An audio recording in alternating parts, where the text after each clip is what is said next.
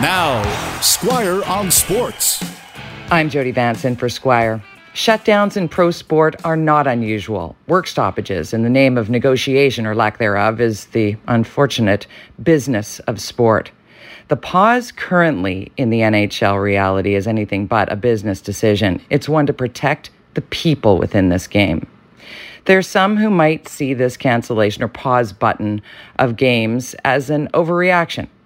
If that's you, consider looking behind the talent, the drive, and the jersey number, and see the player who is also a son, a husband, a father, a brother, a grandson.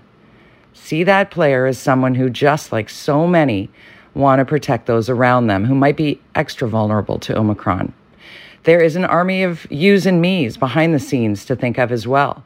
The machine that moves these men from place to place to play they are at risk also, as are arena staff.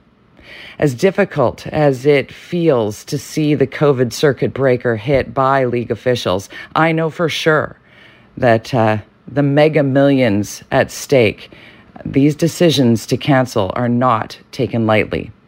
The NHL will be back. Tickets can be refunded for future games. And as the Prime Minister said this week, this all sucks. But together, we will get through this. We will play on. I'm Jody Vance. Squire on Sports on 980 CKNW.